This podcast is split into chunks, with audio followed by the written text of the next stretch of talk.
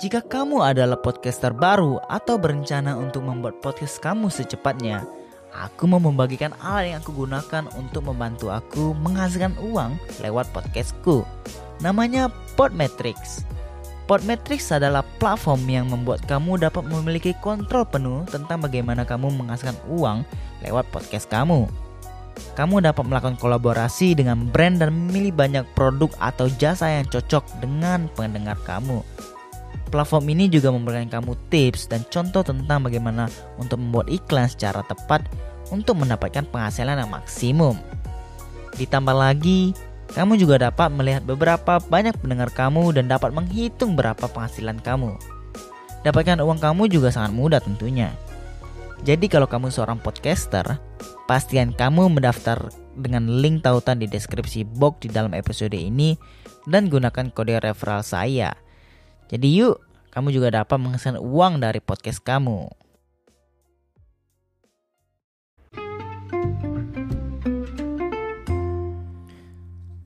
Selamat datang di Obrolan I D.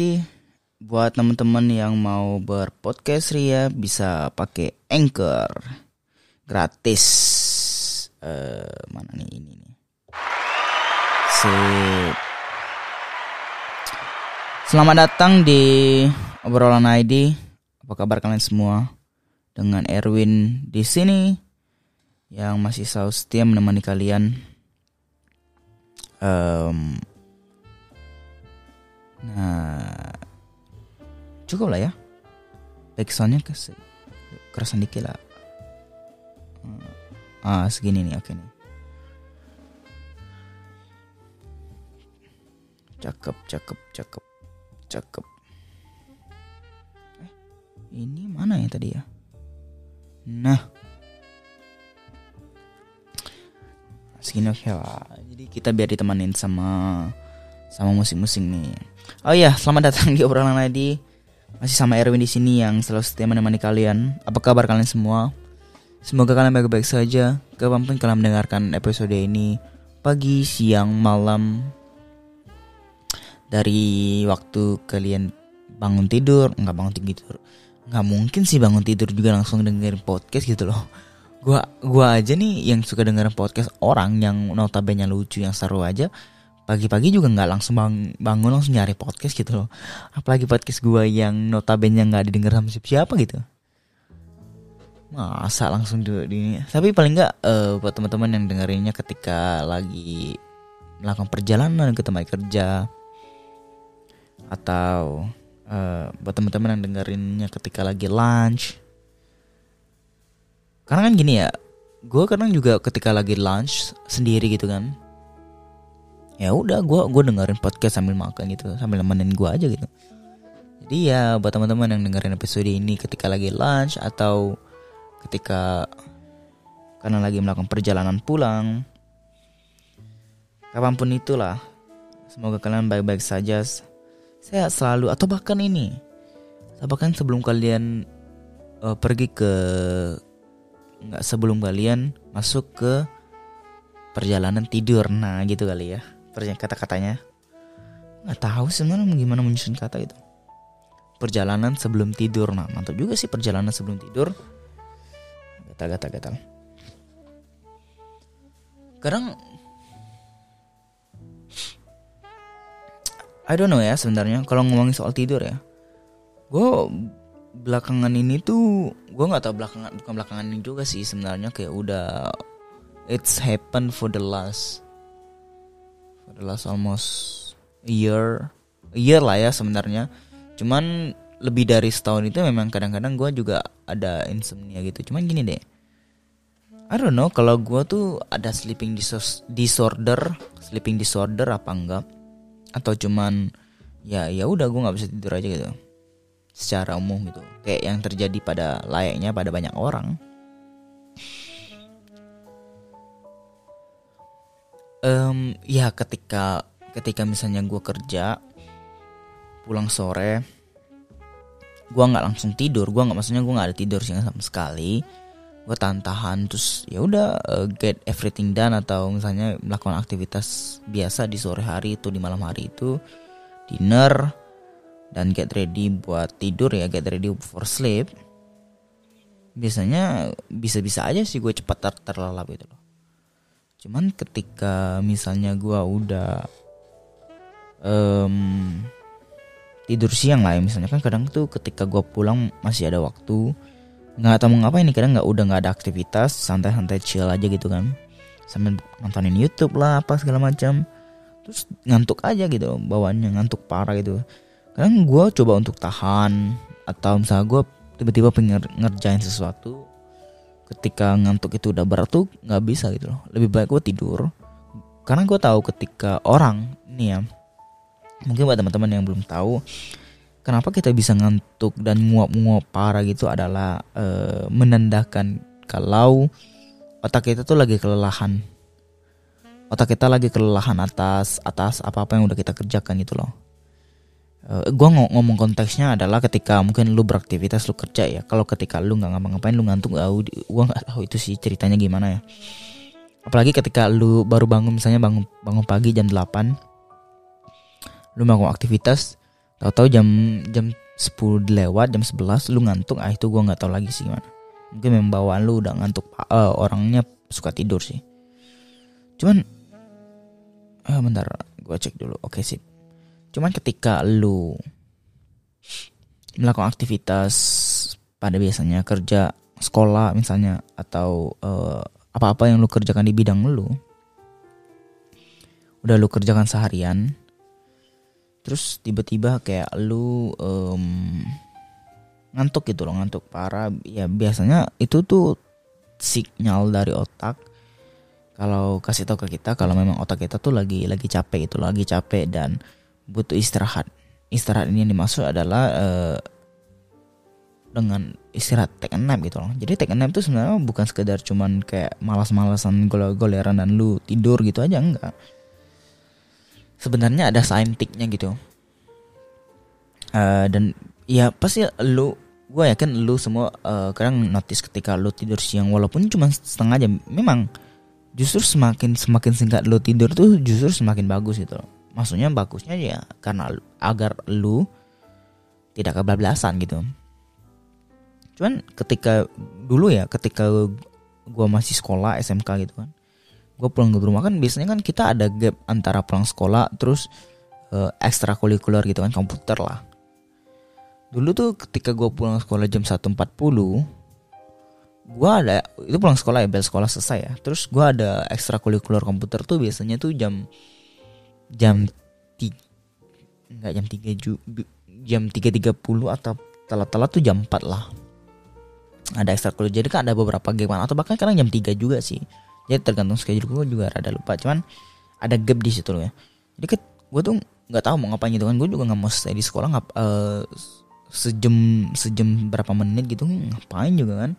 Soalnya toh nggak ada teman-teman kan. Nah jadi uh, ya udah gue balik aja, gue balik dan gue tuh ngantuk gitu loh. Gue ngantuk dan gue tidur.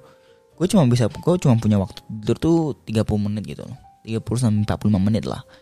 Sebelum akhirnya gue harus siap-siap dan balik lagi ke sekolah. Kan jadi perjalanan juga harus dihitung kan. Nah terus tiga puluh menit itu memang pas ketika bangun tuh gila parah banget. Kayak pus, pus kayak lu pusingnya itu bukan kayak pusing sakit, kayak benar-benar lu baru terlelap terus tiba-tiba bangun mata lu tuh masih gimana gitu kan. Cuman memang itu itu proses itu the hardest part sih menurut gua. Tidak hanya dalam tidur siang sebenarnya, ketika lu juga lagi bangun tidur, ah bangun pagi. Uh, mungkin buat teman-teman yang memang orangnya tuh morning person gitu kan. Bangun pagi tuh ya lu kira orang morning person bangun pagi langsung mata melek gitu. Langsung ya udah aktivitas harian atau langsung uh, sprint atau angkat beban, Uh, apa bench press gitu, enggak men. Kayak kita juga masih but, masih ada momen bangunnya tuh oh ngantuk parah gitu. Cuman orang morning person itu ketika udah melakukan movement, dari ketika dia bangun dia melek, dia udah melakukan movement, minum air mungkin atau uh, lihat cahaya matahari atau pokoknya movement lah ya. Biasanya tuh apalagi habis mandi gitu kan, atau bahkan ketika Uh, lagi siap-siap barang buat masuk ke kamar mandi, buat mandi misalnya. Biasanya tuh consciousness atau kesadarannya tuh melonjak naik cepat gitu loh. termasuk gue salah satu orangnya gitu. Jadi gue orangnya yang sebenarnya bukan morning person banget sih, cuman ketika gue tuh kalau bangun tidur tuh memang kadang masih ngantuk berat, kadang badan tuh pegel dan pengennya ya tidur lagi gitu. Cuman ketika gue melakukan movement atau gue langsung beranjak dari kasur, uh, langsung mungkin keluar dari kamar atau siap-siap ambil barang buat masuk ke kamar mandi tuh, dan sampai kamar mandi tuh seketika tuh kesadaran gue dan ke tingkat ke kengantukan gue tuh langsung turun drastis gitu. Jadi kayak gue udah almost fully awake gitu. Dan ngantuknya tuh udah udah nggak ada gitu, udah nggak ada, nggak nggak kayak ketika kita baru melek, langsung langsung apa e, berat rasanya. Nah itu yang sama juga yang terjadi ketika kita lagi tidur siang gitu kan. Uh, ngantuk parah tapi seketika itu langsung segar gitu. Pasti kalian juga pernah notice ketika kalian tuh tidur cuman bentaran, tidur siang terus segarnya tuh gila enak banget ya segarnya ya. Nant- uh, feeling capeknya tuh hilang gitu kan.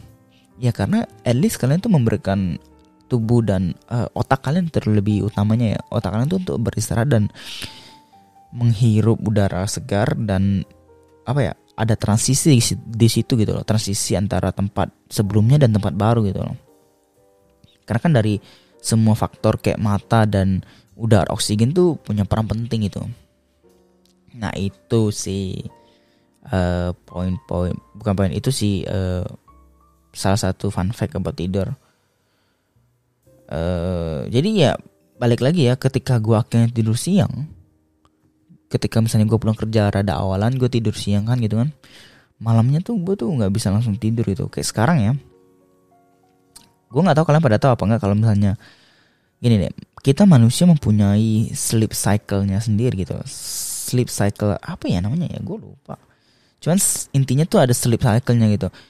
Kenapa ada beberapa orang yang bisa, misalnya nih dia tidur uh, bangun, even dia tidur jam Even dia tidur sepuluh jam, sebelas, delapan, eh, sembilan jam, sepuluh jam, bahkan sebelas jam lebih ke atas, dia masih ngerasa capek dan ngantuk ketika dia bangun, adalah itu pertandanya gini, setiap manusia mempunyai, gue gimana ya ngomongnya, bagi gue baginya ke step lah ya, ke levelnya ya. Jadi sebelum kita kita tuh punya level, beberapa level, sampai dari level yang mungkin masih mal gitu, masih awal-awal, sampai akhirnya ke level yang cukup dalam, kita tidur terlelap gitu loh.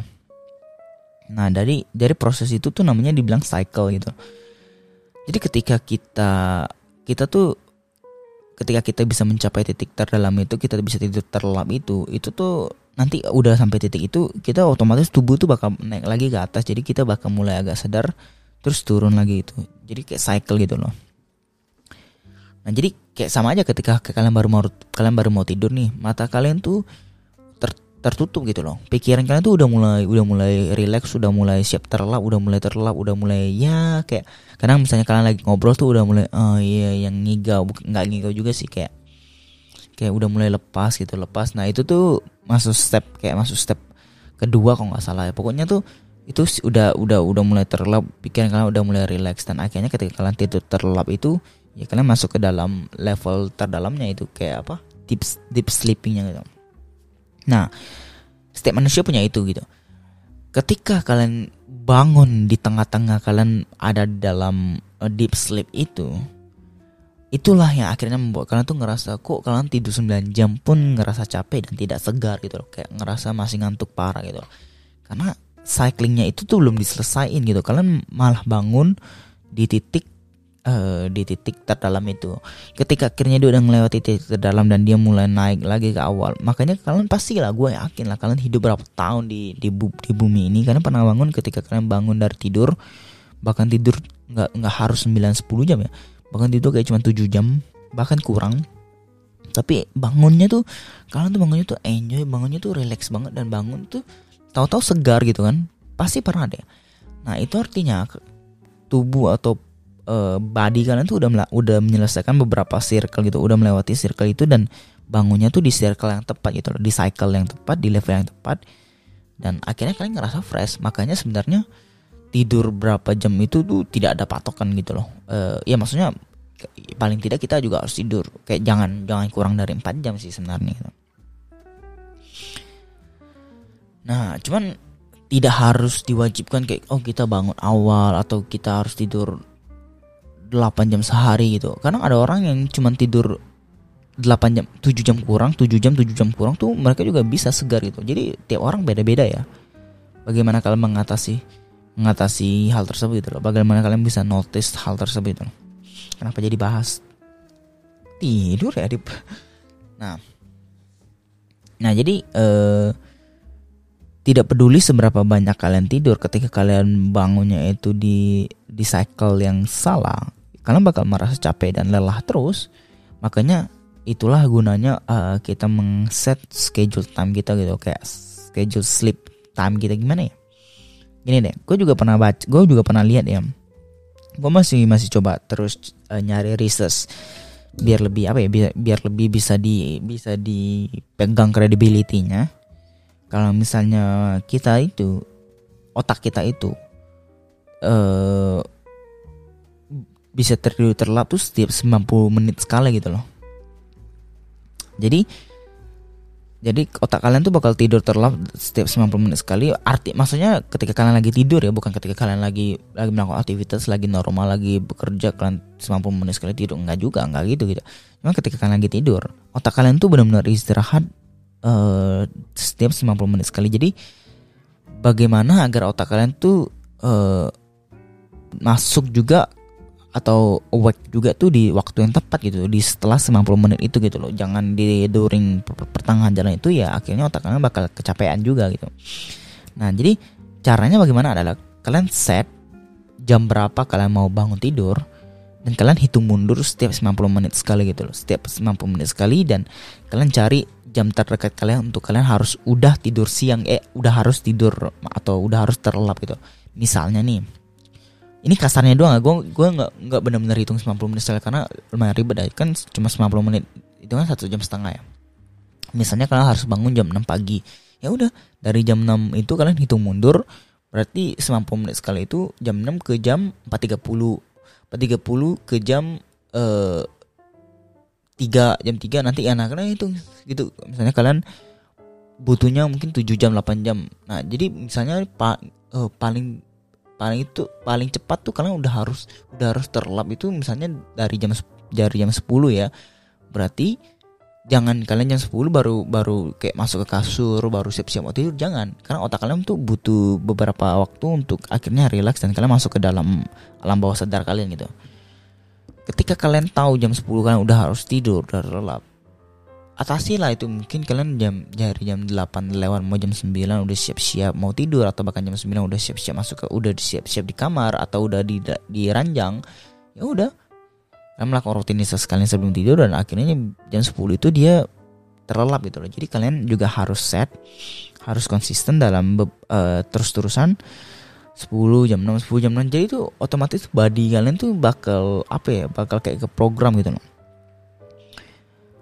Uh, ke program kalau misalnya oh nih uh, terbiasa, intinya terbiasa gitu, terbiasa dan sleep sleep cycle kalian tuh bakal begitu-begitu aja gitu.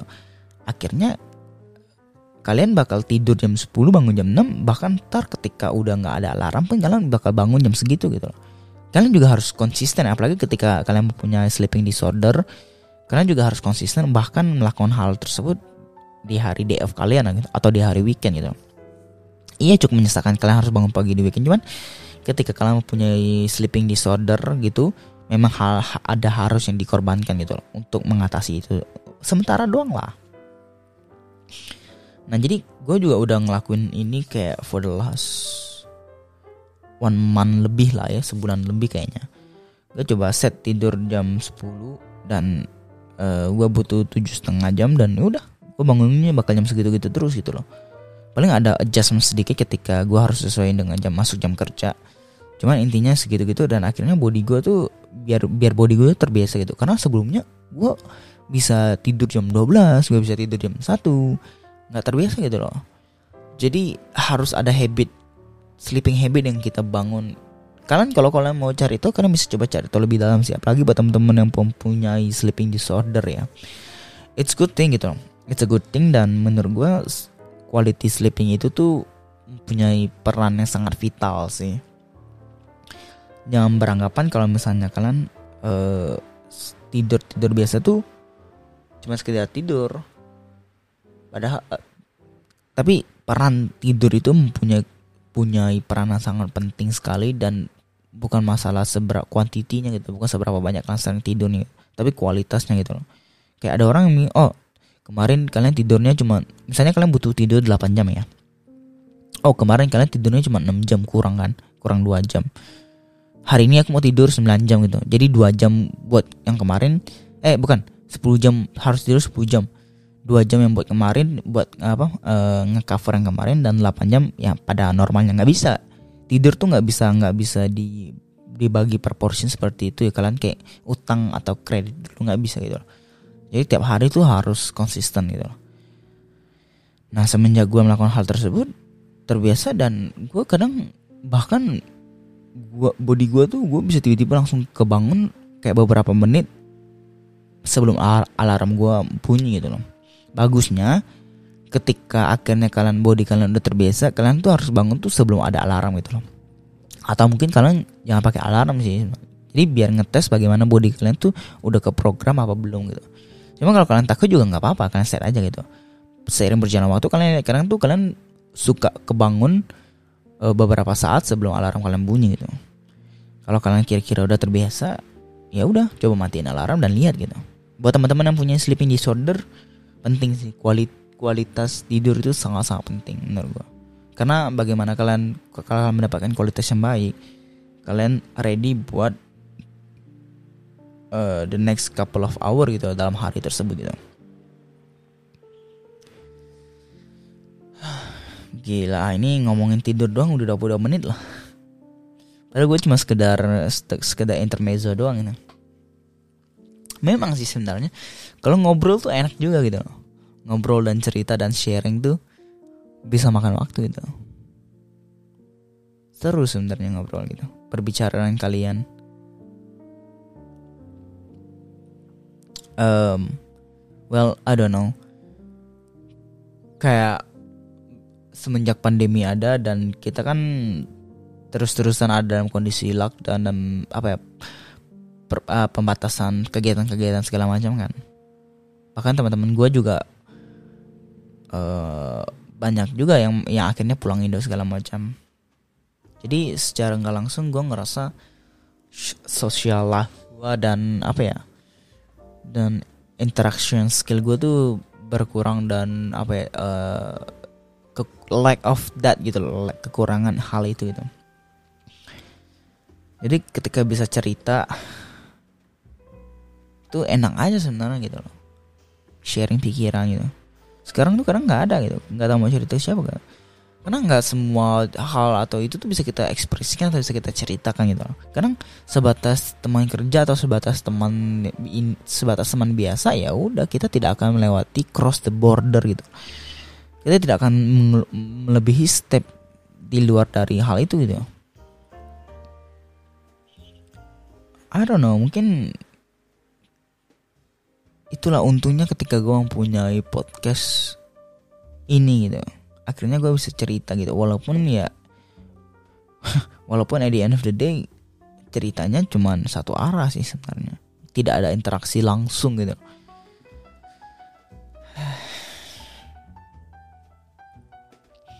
Tapi cukup menegangkan gitu ketika kalian bisa cerita-cerita hal tersebut gitu. Gua rasa gua rasa episode ini bakal panjang sih. Gua rasa ya.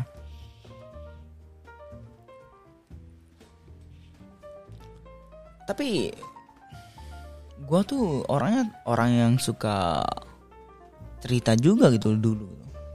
Bahkan ketika masa S M P dan S M K, gue bahkan pernah kepikiran untuk oh bukan kepikiran bukan kepikiran untuk sih kayak gue pernah ke sekelintir pikiran lewat, dan gue nggak mikir apa gue mempunyai apa ya special skill, yang maksudnya tuh special skill-nya adalah talenta uh, untuk menjadi seorang storytelling gitu loh. Walaupun mungkin ketika kalian mendengarkan gue bercerita di podcast, kadang tuh uh, tidak stru- tidak terstruktur tidak terstruktur dan apa ya uh, pelafalan apa sih pelafalan ya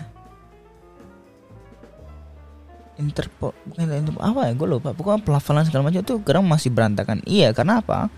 Karena menurut gue ya, menurut gue semenjak gue tinggal di Australia, uh, gue jadi jarang berbicara bahasa Indonesia pada layaknya kayak dulu. Uh, gue masih, gue sering pakai bahasa Inggris juga kan. Dan gue juga terus latihan bahasa Inggris soalnya gitu. Jadi gue harus fokus banyak ke Inggris. Dan nggak nggak ada teman selainnya gue dulu ketika di S M P dan S M K, membuat jam terbang gue untuk melatih uh, speaking gue tuh berkurang banyak gitu. Buat teman-teman yang yang udah lama ngikutin podcast ini pasti tahu gitu. Dan ini menjadi salah satu alasan kenapa gue membuat podcast gitu loh. Karena gue pengen melatih kembali hal tersebut itu. Jadi gue dulu notice kalau gue tuh cukup cukup apa ya? Cukup bisa gitu. Gue tidak bilang gue hebat, cuman gue cukup bisa membawakan suatu cerita. Dan gue tuh menjadi sal- kalau kalian ada dalam, misalnya gini nih, ketika kalian ada dalam suatu circle, dalam suatu tongkrongan, pasti ada sekelompok-sekelompok orang yang memang hobinya tuh cerita-cerita dan pandai aja build up environment, membuild up apa e, suasana gitu loh. Nah, gue notice tuh, gua, ya gue notice tuh, gue tuh tipe orang yang seperti itu juga gitu. Bahkan gue pernah mikir kalau mungkin gue mempunyai talenta sebagai storyteller gitu. Karena story gini deh, storyteller itu tuh di, walaupun semua orang bisa bercerita, tapi tidak semua orang bisa menjadi storytelling storyteller yang hebat dan baik gitu.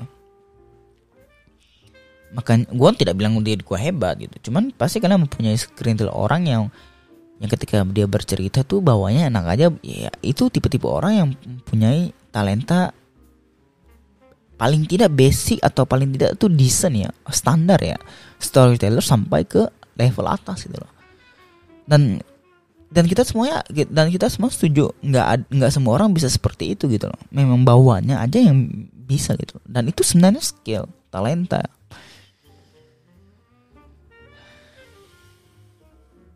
Makanya gue ngerasa gue kehilangan skill itu, kehilangan tata cara berbicara yang baik dan tepat dan apa ya. Gini deh, kayak gua aja yang native Indonesia aja nih, karena tuh ketika ngobrol sama orang Indonesia, gua tuh ngerasa gua tuh kebelit-belitan dan lumayan kesulitan. Gua kayak gua gua menghadapi beberapa momentum gua ngerasa kesulitan untuk mengespre, untuk berbicara, untuk menyampaikan kata-kata gitu. I don't know why. I don't know. Mungkin makanya yang tadi gua bilang, mungkin karena jam terbang gua yang akhirnya berkurang dan dan tidak ter, ter, tidak tidak terlatih kembali gitu loh. Jadi gagap gitu loh. Karena kan kalau udah ngomongin bahasa dan udah ngomongin apa ya, skill kayak skill-skill berbicara gini kan perlu praktis gitu. Sama aja kayak ketika bahasa Inggris itu. Ada beberapa orang yang jago bahasa Inggris ya karena dia latihan terus, cuy. Latihan terus dan ya praktis terus. Ketika orang-orang akhirnya tidak tidak banyak melatih hal tersebut, ya mereka bakal mulai kesulitan dan mulai gugup gitu loh.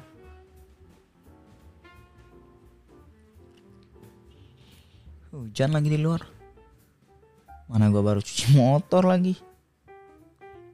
Makanya ya, gue sebenarnya gue nggak mau cuci motor juga sih. Cuman kayak gue tuh udah kepengen cuci motor. Gini, dari gue beli motor dari gue beli si Milea ini, nama motor gue gue kasih nama Milea. Kenapa? Karena ya gue mikir gue akan menjadi Dylan-nya di Sydney gitu. Ya cuma fantasi-fantasi doang lah. Nah, uh, gue gue udah gue beli Milea itu awal tahun ini kan, awal Februari tahun ini. Terus um, gue cuci itu baru sekali gitu, sam- sebelum yang terakhir kemarin gitu. Baru sekali dan udah cukup berdebu. Kenapa gue jarang cuci? Karena waktu itu cuaca sini tuh Cuaca di sini itu enak ya. Dia tuh kadang ketika cerah, ya udah cerah aja. Hujan tuh gak kayak hujan di Indo yang bisa awet lama dan bisa terus-terusan berhari-hari, bahkan berminggu gitu loh. Debunya tuh juga nggak banyak, jadi ketika itu ketika gue cuci itu tuh bisa tahan bahkan berbulan-bulan loh. walau iya gue ngerti walaupun masih ada debu, kayak ketika kita nyet nyet gitu ya, kita poles masih ada debu di situ, cuman secara kasat mata tuh tidak kotor gitu, tidak kotor sebagaimana kayak, kayak kalau misalnya gue di Indo gue harus cuci motor tuh paling nggak tuh sebulan sekali loh. Kalau di sini tuh nggak, karena masih bersih gitu. Dan tapi karena udah mulai kotor lah, tentu jelas udah berbulan-bulan, bahkan gue rasa udah udah udah lima bulanan ada lah ya, lima bulanan gue nggak cuci motor gitu. Udah gue udah nggak tahan gitu loh mau cuci motor. Cuman beberapa minggu terakhir, bahkan hampir mau hampir jalan sebulan nih, kayaknya mayoritasnya tuh atau persentasenya tuh hujannya tuh gede terus, kayak bisa hujan seminggu full atau enggak bisa hujan lima hari dalam seminggu gitu loh. Jadi gue mikirnya nggak usah cuci dulu lah ya, daripada cuci terus kotor lagi gitu kan. Karena kan kita, gue selalu lihat forecast, weather forecast ya. Gue lihat seminggu ke depan bakal hujan, ya ngapain juga gue cuci gitu kan. Akhirnya gue tahan-tahan dan ah udahlah fuck it, sampai minggu ini gue lihat ke depan juga masih hujan, berarti udah mau jalan sebulan penuh. Tiap kali gue lihat cuaca tuh selalu hujan-hujan-hujan gitu loh. Ya udahlah, nggak nggak bisa gue tunggu, tunggu maksudnya mau tunggu sampai kapan gitu loh kalau hujan terus. Jadi ya ya udahlah, akhirnya gue gue cuci kemarin. Nggak apa-apa sih resikonya bakal hujan gitu, cuman ya, paling nggak kita kasih clean lah.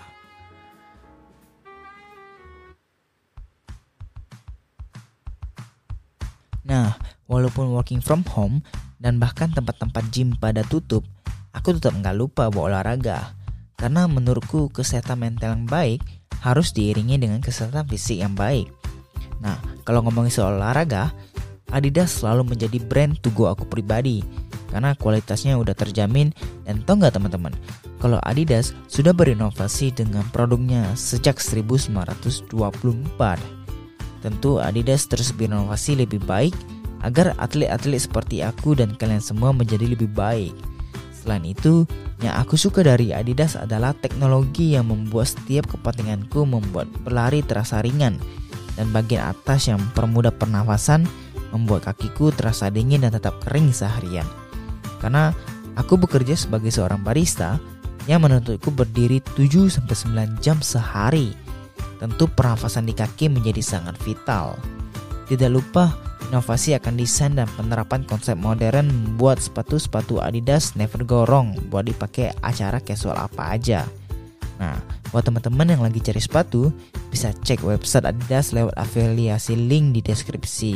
Terima kasih.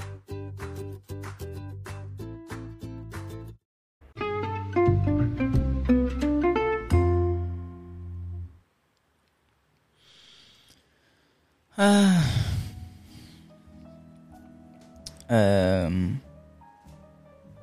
menyenangkan ya ngobrol panjang ini. Karena gini deh, gua, gua kalau kita balik lagi ke topik ngobrol ya.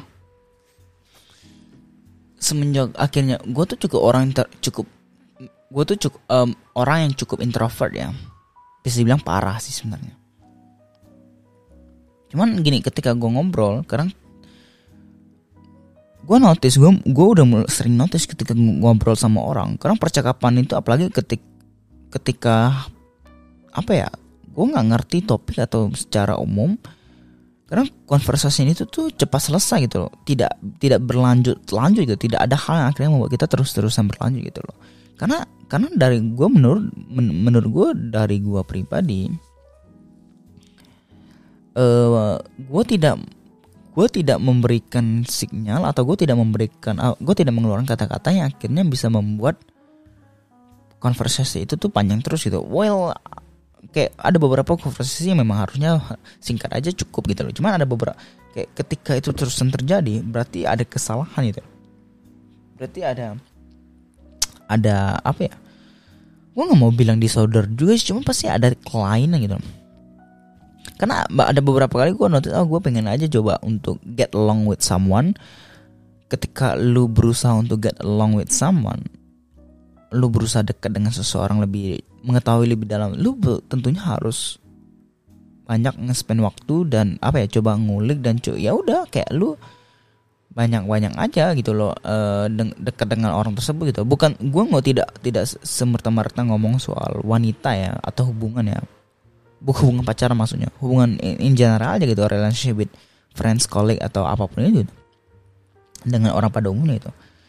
Kadang ketika akhirnya lu membatasi percakapan konversasi yang akhirnya lu tahu kalau lu menjalani banyak konversasi percakapan tersebut, kalian bisa dekat dengan orang tersebut, kalian bisa banyak mengetahui hal-hal tentang orang tersebut.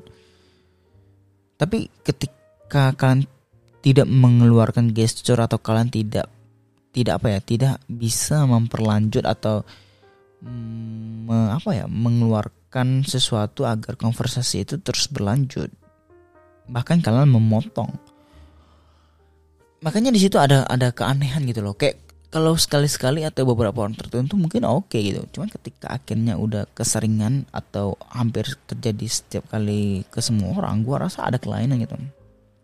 Dan itu yang terjadi sama gue. Jadi gue gak tahu kenapa itu hal itu bisa terjadi.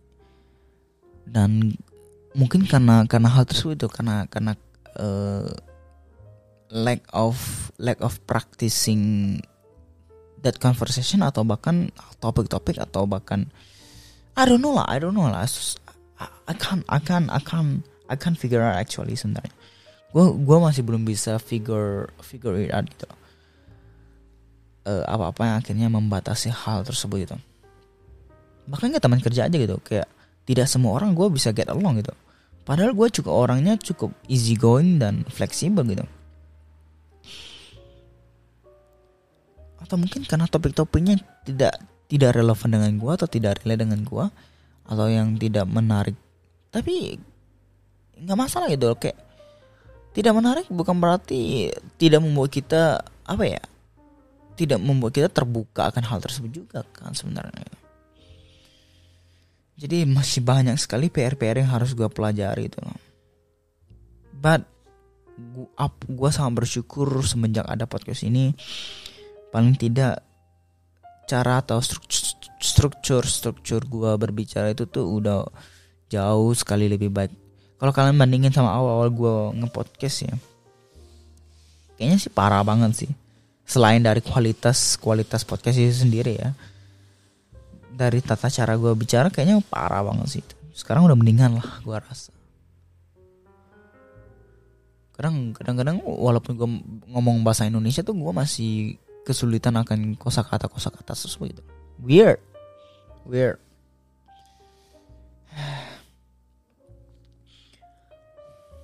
Sepeda, gue tuh mau beli sepeda gitu loh. Road bike buat apa namanya? Buat ya udah cycling aja. Kadang gini, gue kan gue main basket seminggu sekali, oke cukup.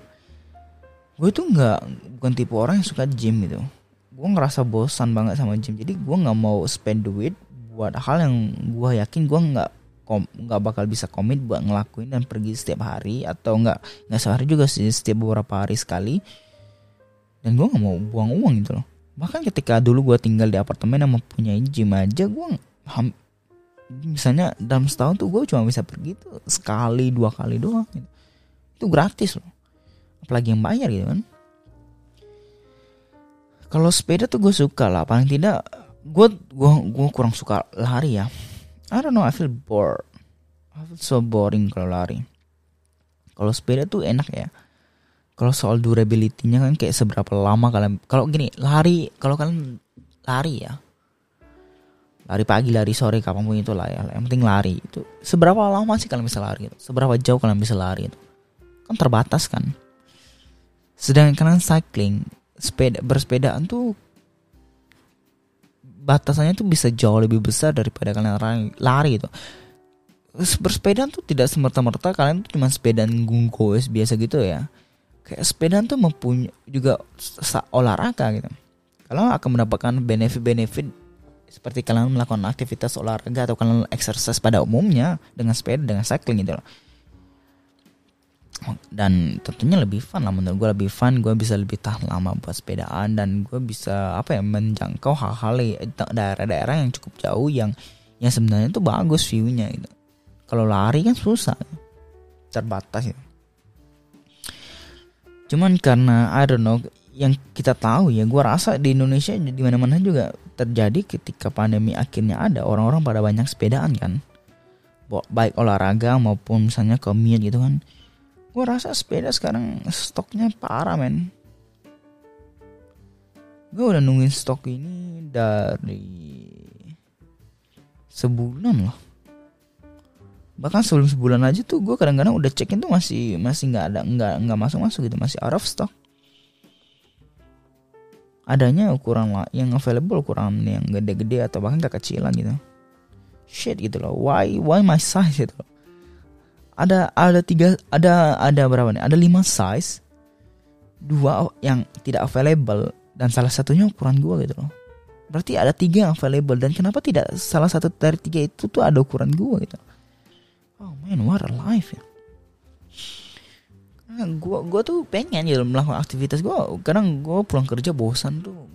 Gue kan t- kadang tidur siang kalau misalnya nggak ada sekolah ya. Tidur siang. Um, atau misalnya kelas, kadang ada kelas, atau kadang nonton YouTube, Netflix kan, atau ya main game cuman jarang sekali. Selain itu tidak ada aktivitas lagi yang harus gue lakukan gitu. Gue kalau misalnya riding motor kurang sih kurang. Kenapa? Karena gue tuh pengen cara exercise-nya gitu. Kalau riding motor tuh udah pasti bukan exercise gitu. Itu udah namanya touring atau riding around gitu. Itu udah namanya tuh ya udah jalan-jalan aja gitu. Ketika kalian cycling kan, ya kan olahraga, exercise gitu.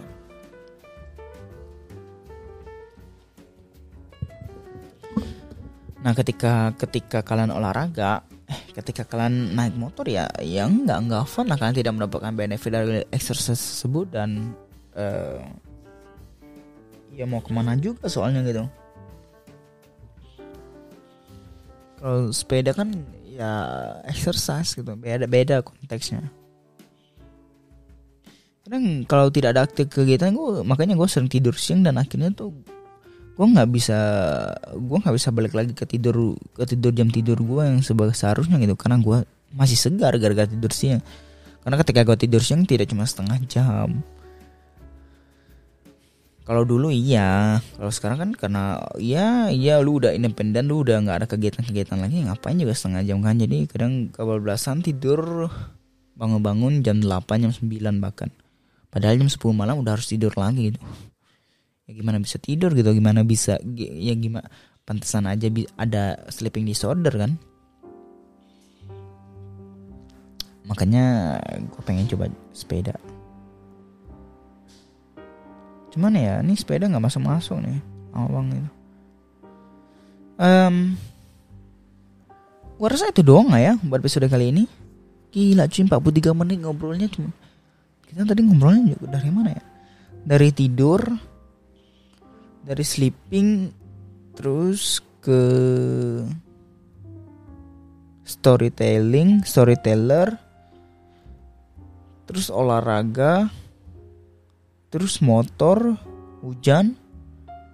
Gila, jauh juga ya kita ngobrolnya ya.